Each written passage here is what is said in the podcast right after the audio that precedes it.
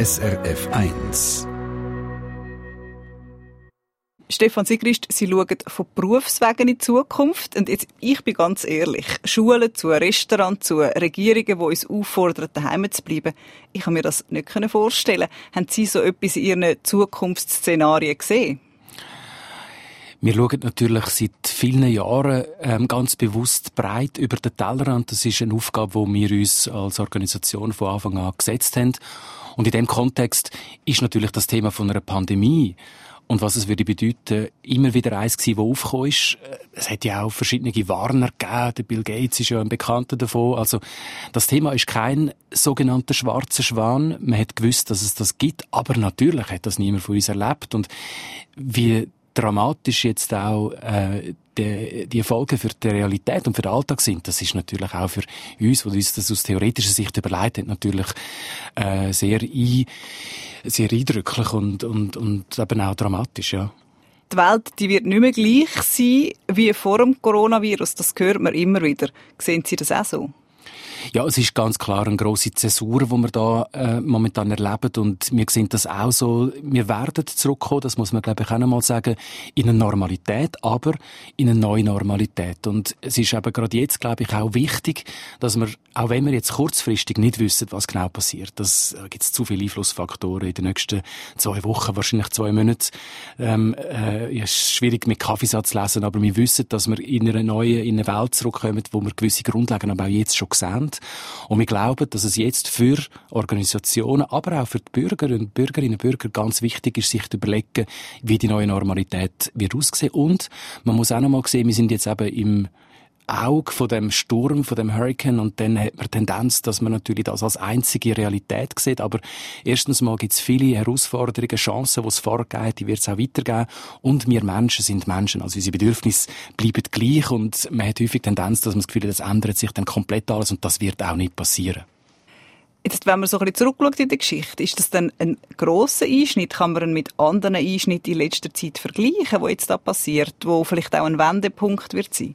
Es ist definitiv ein, ein sehr grosser Einschnitt und ähm, ich glaube, es gibt gewisse Elemente, wo man kann vergleichen mit anderen Ereignissen. Man könnte sogar sagen, vielleicht steht das in einer Art äh, in, einem, in einem größeren Zusammenhang, wenn auch jetzt die äh, Realität von einer Pandemie natürlich neu ist. Das ist präzedenzlos, wie man sagt. Wir haben keine Vergleichssituationen, aber wenn wir jetzt sagen mal die letzten 50, 60 Jahre anschauen, was sich abzeichnet hat, ist ja, dass wir in eine zunehmend vernetzte Welt gegangen sind. Globalisierung, die zugenommen hat, äh, die Industrialisierung, wo Wirtschaftszweige vernetzt worden sind, mit wahnsinnig viel positiven Effekten. Wir sind, wir haben einen grösseren Wohlstand bekommen, wir haben grössere Freiheitsgrade bekommen, haben können reisen, wo wir durchwählen.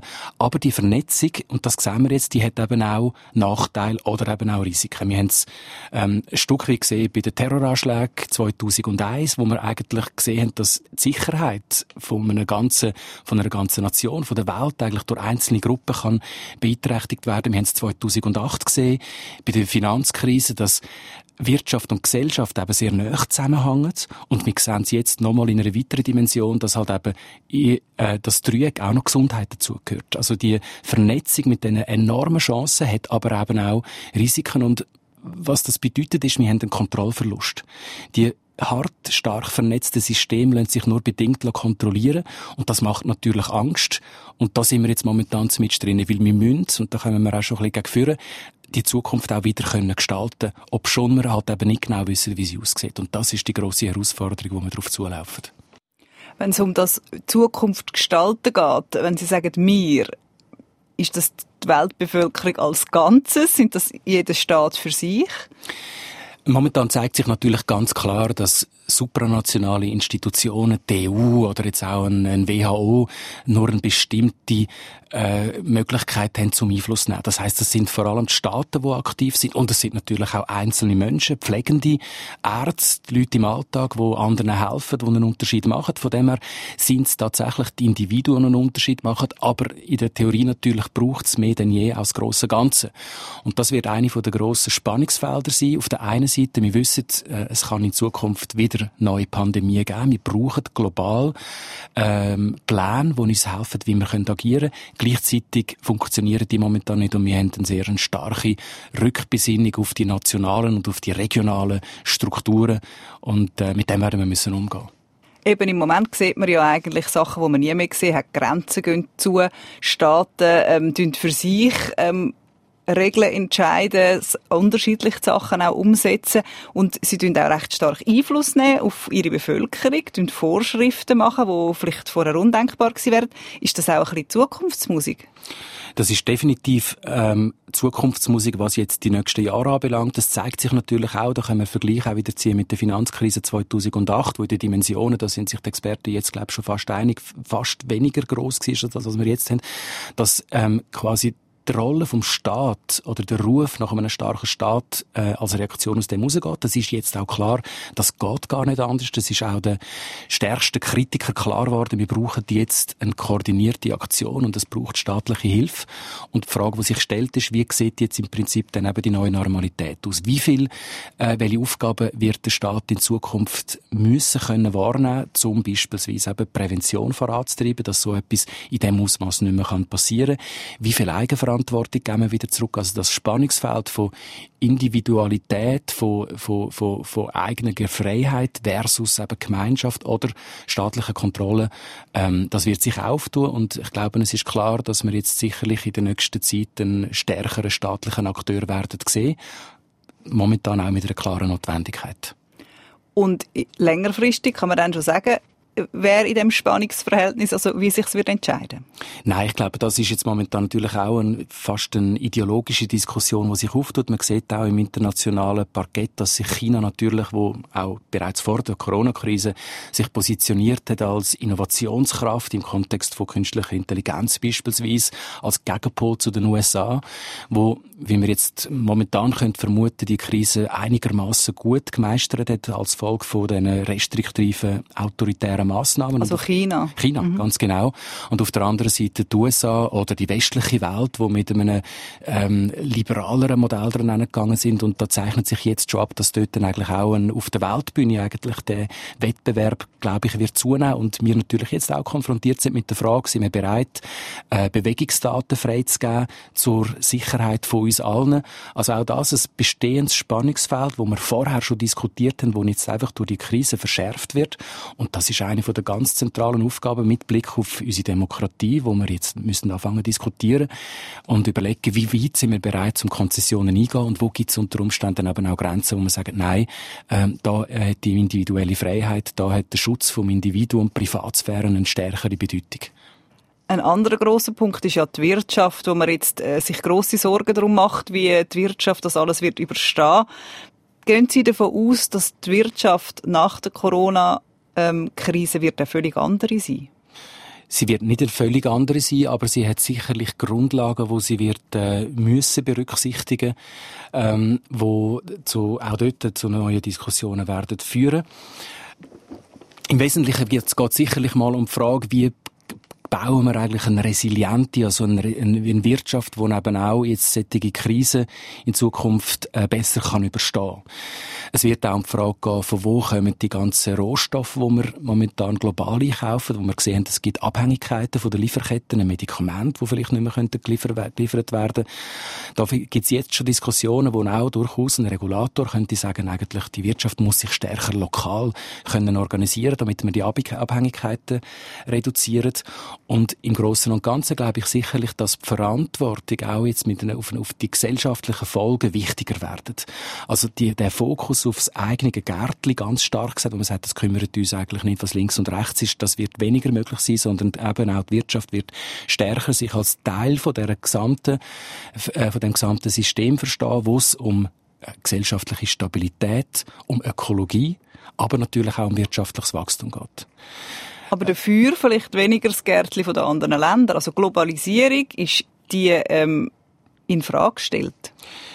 Globalisierung als solches glaube ich nicht, dass sie sich aufhalten Sie ist ein, äh, ein Konstante und es wäre, glaube ich, illusorisch zum glauben, wir kommen jetzt zurück in eine komplett äh, regionale Welt. Aber ganz klar, ähm, der Backlash, wo sich jetzt ja auch vor der Krise, ich sage es nochmal, es sind viele Themen, die sich verschärft, abzeichnet hat, Handelsbeschränkungen, der Fokus auf aus, aus Nachhaltigkeitsgründen, regionalere Lebensmittel, der glaube ich wird definitiv zunehmen und, und das hat natürlich auch viele positive Aspekte mit Blick eben auf Nachhaltigkeit, auf Klimawandel. Ich glaube, es wird an vielen Situationen natürlich auch die Frage gestellt, ist es jetzt wirklich nötig, auf London zu fliegen, auf Paris zu fliegen für ein Meeting, weil wir jetzt auch die Erfahrung gemacht haben, dass man ja tatsächlich sehr viele Besprechungen gut virtuell machen kann. Also wenn ich Sie richtig verstehe, beschreiben Sie ja jetzt viele Entscheidungen, die anstehen, aber wie dann wirklich entschieden wird oder in welche Richtung, dass es dann wirklich ausschlägt oder wie extrem, dass man sich für einen Weg entscheidet, das kann man im Moment noch nicht abschätzen. Das kann man noch nicht abschätzen. Man kann natürlich eben gewisse Eckpfeiler von, dieser neuen Normalität, die kann man durchaus jetzt rausschaffen. Und ich glaube, das ist eben auch, ob schon jetzt alle von Corona reden und natürlich das auch ganz wichtig ist, dass man die Krise in den Griff bekommt, ist es jetzt eine Pflicht, glaube ich, für alle die, die langfristig denken, sich darüber Gedanken machen, was die Eckpunkte sind. Und wir haben das paar schon angesprochen, oder? Also wir werden eine grössere Virtualität haben. Also alles, was sich mit, mit virtuellem Schaffen, mit, mit äh, virtuellem Einkaufen schon abzeichnet hat, ähm, beschleunigt sich jetzt ein Stück weit. Ähm, wir haben sicherlich das Thema Gesundheit als auch eine neue Komponente, wo wir uns Gedanken darüber machen, wie gestalten wir eine, eine Umgebung, wo, wo einerseits jetzt Übertragen von infektiv, infektiösen Krankheiten verhindert, aber es geht ja nicht nur um das. Es geht auch darum, dass wir uns zu wenig bewegt haben, dass viele Leute, gerade in den USA, Risikogruppen sind, weil sie Vorerkrankungen haben aufgrund von ungesundem Leben. Also auch dort, glaube ich, das Thema der Prävention äh, wird sehr viel wichtiger und das wird eine Aufgabe sein, wo sich eben die Wirtschaft muss darum kümmern Stefan Sigrist, wechseln wir von der Welt als Ganzes neu in die Schweiz, zu unserer Gesellschaft. Zuerst mal einfach in den Alltag, in dieser Post-Corona-Zukunft, die ja kommt, starten wir mal beim Arbeiten. Also im Moment ist ja ein Großteil der berufstätigen Leute im Homeoffice eigentlich. Man hat ja von dem schon, schon länger geredet, dass das eine Zukunft wird sein, aber setzt sich das jetzt definitiv durch? Ich glaube, es wird definitiv ein Teil von diesen Erfahrungen, die wir jetzt gemacht haben, wo, glaube ich, viele Leute haben, dass man eben sehr wohl virtuell kann zusammenarbeiten kann, dass man viele Besprechungen über, äh, über Laptops und so weiter kann führen Das wird bleiben. Allerdings auch nicht vollständig, sondern wir werden gleichzeitig natürlich auch den persönlichen Kontakt noch mal mehr wieder wertschätzen. Und ich glaube, es führt zu einer Differenzierung. Wir werden also entscheiden, in Zukunft ist das jetzt eine Besprechung, die ich einfach kann virtuell machen und mir durch das den Reiseweg sparen, oder ist es eben eine wichtige, wo vielleicht emotionale Faktoren mitschwingen. Also von dem her, es gibt eine Beschleunigung von diesen Themen, äh, gleichzeitig aber auch, glaube ich, eben, dass die Leute schon sehr wohl differenziert damit umgehen. Also jetzt die Vorstellung, dass wir alle komplett virtuell schaffen, wird nicht stattfinden. Im Gegenteil, man wird natürlich ähm, ganz bewusst die wichtigen Themen auch wieder persönlich verhandeln. Und das ist auch wichtig. Vom Arbeiten würde ich zu der Freizeit gehen. Ferien im Ausland im Moment kein Thema. Ins Restaurant essen mit Freunden kein Thema. An ein Konzert gehen sowieso nicht. Wir befinden uns mehr in unseren eigenen vier Wänden. Wenn die Corona-Krise vorbei ist, Tun wir das alles umso mehr kompensieren oder bleibt vom anderen auch etwas hängen? Also wird sicherlich eine Kompensation geben. Ich meine, jetzt der Rückkehr in die Normalität, das wird jetzt nicht von einem Tag auf den anderen sein, sondern es wird stufenweise sein, aber äh, wir werden natürlich den Restaurantbesuch wieder schätzen und wir werden es schätzen, äh, wieder im Park können gehen mit den Freunden und wir werden es insbesondere auch schätzen, eine Reise können zu machen. Aber eben die Extremsituation, wir leben jetzt wirklich back to basics, ähm, mit sehr einfachen Mitteln, wir kochen wieder zusammen, verbringen viel mehr Zeit mit der Familie, Familie schätzen das. Und ich glaube durchaus, dass das eben auch eine Erfahrung wird sein, wo viele Leute jetzt mitnehmen, wo man merkt, eigentlich, man muss ja gar nicht die ganze Zeit ins Restaurant gehen, man muss gar nicht die ganze Zeit rausgehen, man kann eben sehr wohl eine höhere Lebensqualität auch haben, ähm, eigentlich mit, mit weniger. Und das ist ja interessanterweise auch wieder eine Forderung oder ein Thematik rund um Nachhaltigkeit, die schon lange herum war. Äh, wie viel Konsum ist wirklich nötig? Wie viel braucht es äh, zum glücklich sein? Und ich glaube, da werden sich ganz viele Leute auch Gedanken machen. Und ich sehe es irgendwo in einem Mittelweg, wo sich einpendelt. Auch wenn es am Anfang, aber wenn wir dann wieder rausgehen können, natürlich wird Partys geben und die Leute werden feiern. Und wie wir am Anfang auch gesagt haben, also wir bleiben auch, wer wir sind. Also es wäre illusorisch zum glauben, dass sich jetzt die Menschheit komplett alles ändert. Ähm, von dem her wird es sich irgendwo äh, einpendeln. Und natürlich auch wieder wahrscheinlich von Person zu Person, von Familie zu Familie unterschiedlich dann ausprägen. In dieser Phase, wo man jetzt ja äh, nur eingeschränkt vorausgehen und auch das Einkaufen ein grosses Thema ist, tun wahrscheinlich Leute online shoppen, die das vorher nie gemacht haben. Das ist ein grosses Thema Online-Shopping. Aber umgekehrt gibt es auch den Trend, dass man probiert, die Läden in der Umgebung zu unterstützen oder vielleicht bewusst auf den Bauernhof Laden geht und dort etwas bezieht Wie sieht das aus? Geht das auch in Zukunft etwas von beidem? Ist ja auch ein, ein Spannungsfeld. Definitiv. Es geht in beide Richtungen. Eben, zum einen hat es natürlich sehr viel äh, ähm, Convenience-Faktor, um den Begriff zu brauchen. Man kann von daheim aus bestellen und viele haben das nicht gemacht und sehen jetzt, das funktioniert ja. Ähm, da wird mir, da wird mir das Geld nicht gestohlen. Also auch dort glaube ich, es findet eine Differenzierung statt. Anders eben das Einkaufen hat natürlich nicht nur die Funktion vom Produkt selber zu haben, sondern es hat eine soziale Komponente. Man sieht gerne andere Leute, man kann das Produkt sehen. Und auch dort ist die Tendenz, die Diskussion ist ja nicht neu. Wir haben seit langer Zeit gesehen, dass der stationäre Handel unter Druck geraten wegen Online. Und ich glaube, das wird sich schlicht und einfach beschleunigen und die Läden, die Anbieter sind stärker noch mehr jetzt unter Druck zu überlegen, was ist der Mehrwert, warum das die Leute tatsächlich zu mir in den Laden kommen. Und ich könnte mir aber durchaus vorstellen, dass auch für kleine Läden jetzt eine Chance besteht, gerade weil man eben quasi auch die Solidarität jetzt spürt, weil man merkt, man hat ja einen Einfluss mit dem, wer man tatsächlich unterstützt und vor allem eben das Wertschätzen vom persönlichen Kontakt. Und insofern ähm, ist es nicht so, dass jetzt die Tendenz zum Lädensterben sich auflöst, die wird bleiben, aber ich glaube, wenn man sich richtig positioniert, dann gibt es dort durchaus Chancen. Jetzt ist auch eine Zeit da, um sich genau die Gedanken zu machen und sich nachher zu positionieren, wenn wir dort wieder auftauchen. Kommen wir noch zu der Schweiz als Gesellschaft. Im Moment äh, kann man beobachten, dass es so eine Art ein Wir-Gefühl gibt. Also wir zusammen, Nachbarn hängen sich Zettel an, gehen für sich füreinander posten zum Beispiel.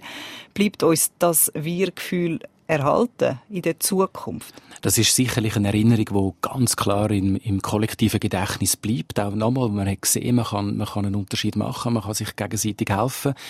Wie stark das erhalten bleibt, hängt sicherlich jetzt auch nochmal von der Länge und von der Dauer von dieser Krise ab. Je länger das es geht, äh, desto mehr verschärft sich natürlich auch, äh, verschärfen sich kritische Aspekte, Leute, die vielleicht nicht mehr bereit sind zum Rücksicht nehmen. Also die Solidarität auch gerade zwischen Jungen und Alten, wo momentan, glaube ich, sehr gut und sehr stark stark spielt, die könnte natürlich äh, stärker unter Druck geraten, je länger das, das bleibt. Und man muss auch noch mal sehen, oder wir reden häufig jetzt natürlich von kriegsähnlichen Zuständen. Die Metapher ist immer wieder gebraucht worden. Und wir haben es ja da nicht mit einem externen Feind zu tun, sondern eigentlich sind ja Mitmenschen Träger und sind die eigentliche Gefahr. Und das ist durchaus auch ein kritisches Element, wo man natürlich einerseits sieht, man muss zusammenstehen, aber der Mitmensch ist auch potenziell ein Gefährder.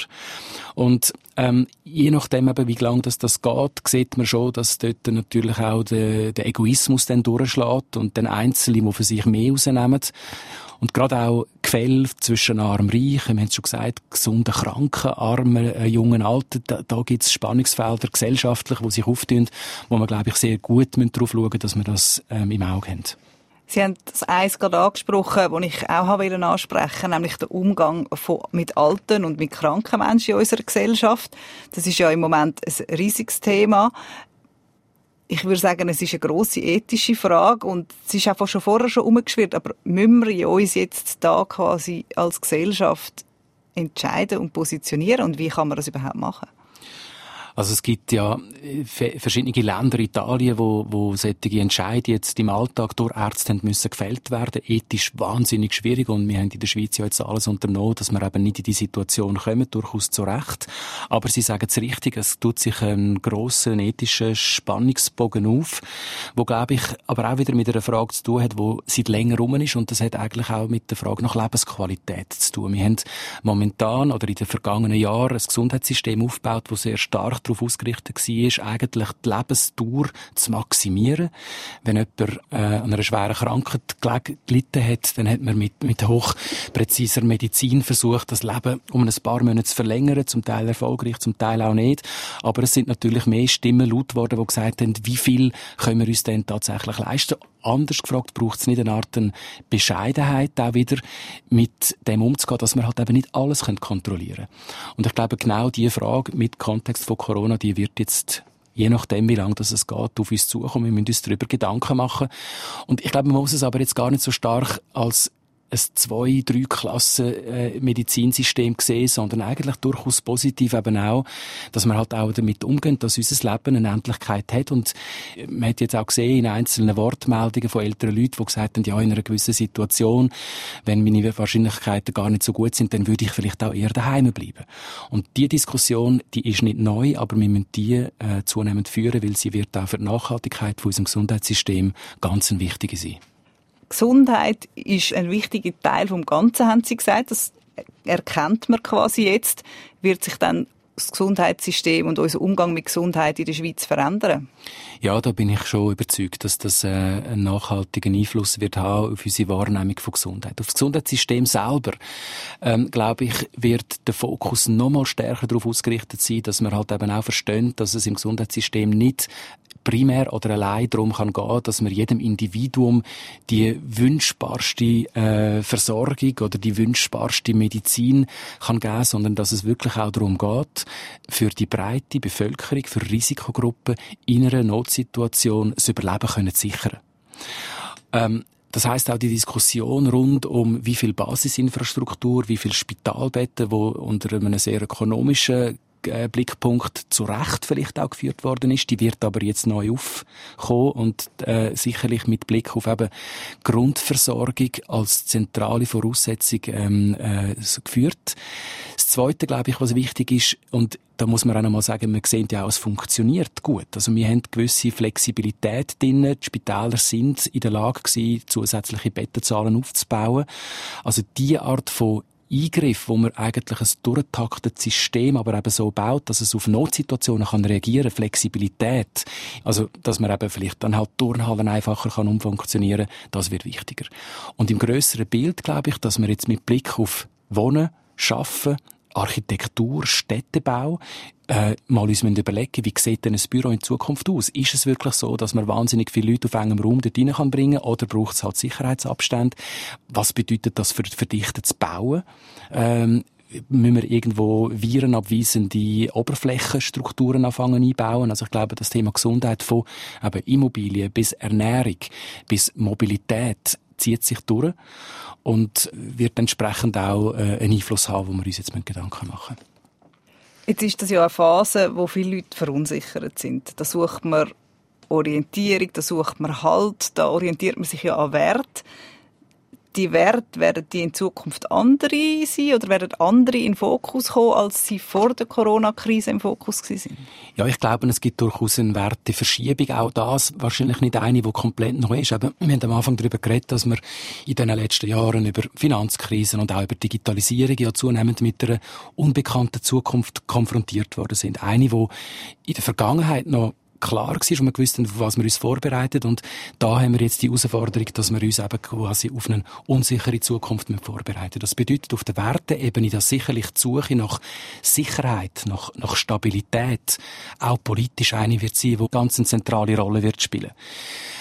Auf der anderen Seite natürlich sind es dann Werte, eben, wir haben es schon kurz angesprochen, vom, vom Zusammenheben, von der Solidarität. Wir können als Gemeinschaft zusammen durch so etwas durchgehen.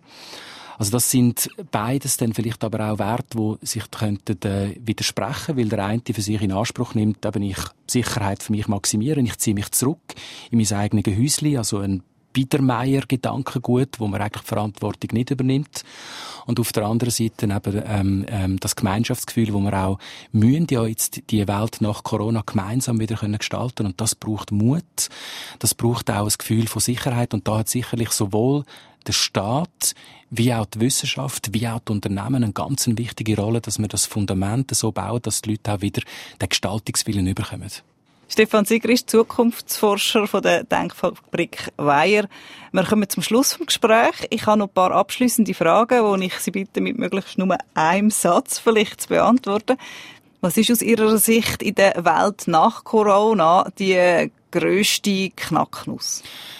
Die grösste Knacknuss ist, glaube ich, dass wir ähm, trotz Unsicherheit, trotz Angst den Mut aufbringen und ähm, äh, die Weitsicht aufbringen, zu gestalten und uns nicht als Folge von dieser Verunsicherung dann äh, quasi vor der Ängste vorantreiben. Was wäre dann so das negativste Szenario, das Sie so vor sich sehen? Ja, es gibt natürlich viele sehr negative, kritische Szenarien. Je länger das der Lockdown geht, desto stärker wird die Wirtschaft betroffen. Und das ist eben gar nicht primär nur die Wirtschaft, sondern wenn die Wirtschaft stillsteht, dann, gehen, äh, dann geht das soziale Gefüge auseinander, dann können wir das Gesundheitssystem langfristig nicht mehr finanzieren. Also mit einer größeren Rezession äh, steigt die Arbeitslosigkeit und dann, dann gibt es Risiko für gesellschaftliche Konflikte und das wäre für mich sicherlich ein großes Negativszenario, das sich da abzeichnet. Was lernen wir jetzt aus dieser Ausnahmesituation für die Zukunft als Gesellschaft? Ich glaube eben, wir müssen uns bewusst sein, wir leben in einer vernetzten Welt, in einer vernetzten Gesellschaft, wo, wie gesagt, Chancen und Risiken bringt und wir müssen anfangen, die Gesamtzusammenhänge besser verstehen. Wir müssen anfangen antizipieren, Früherkennung betreiben, äh, um letztendlich können auf äh, unerwartete Situationen auch vorbereitet sein und gleichzeitig in dem Moment natürlich die Krisen als Chance können zu nutzen, um die Rahmenbedingungen aufzubauen, die es jetzt nachher braucht. Wenn wir die Chancen nutzen wie sieht die Zukunft dann aus? Also da gibt es verschiedene positive Aspekte. Einerseits natürlich eine, eine, eine stärkere Verknüpfung eben von Wirtschaft, Gesellschaft, Wissenschaft, wo letztendlich zu einem kontinuierlichen, nachhaltigen Wirtschaftswachstum beiträgt, wo ein vernünftiger Konsum im Mittelpunkt steht. Man hat dann auch gesehen, eben natürlich äh, positive Folgen für die Umwelt durch äh, geringeren CO2-Ausstoß. Auch eine Gesellschaft, wo die Solidarität stärker gelebt wird, wo man sieht, wir stehen tatsächlich zusammen. Also es gibt ganz viele positive Aspekte, wo wir aus dem ähm, können rausnehmen können, mit Blick eben auch auf eine, auf eine Lebensqualität, wo nicht einfach äh, eine Quantität von immer mehr und immer länger ist, sondern wirklich auf das fokussiert, was Leben lebenswert macht. Und wenn Sie persönlich müssten sagen, was Ihr Gefühl ist, wo Sie, wenn Sie, wo Sie haben, wenn Sie sich die Zukunft nach dieser Ausnahmesituation jetzt vorstellen, was ist das für ein Gefühl? Also abgesehen davon, dass es mir natürlich, glaube ich, so geht wie vielen anderen auch, ein mulmiges Gefühl, äh, verbunden auch mit Ängsten. Ähm, bin ich aber vom Grundcharakter, glaube äh, Optimist. Und ich sehe dort vor allem tatsächlich Chancen, um eigentlich viele ähm, Projekt Aufgaben anzugehen, wo wir in den vergangenen Jahren schlicht und einfach nicht dazugekommen sind, mit Blick auf eben eine langfristige Gestaltung. Und da reden wir jetzt von den nächsten 10, 20, 30 Jahren, wo wir die grossen Themen angehen, mit Blick auf unsere Gesellschaft, äh, im Kontext von Digitalisierung, die sich wird verschärfen, im Kontext vom Klimawandel und der Ökologie, äh, dass wir eigentlich die Ziele jetzt angehen. Das wäre die grosse Chance, die sich aus dem heraus ergibt. Eine Sendung von SRF1. Mehr Informationen und Podcasts auf srf1.ch.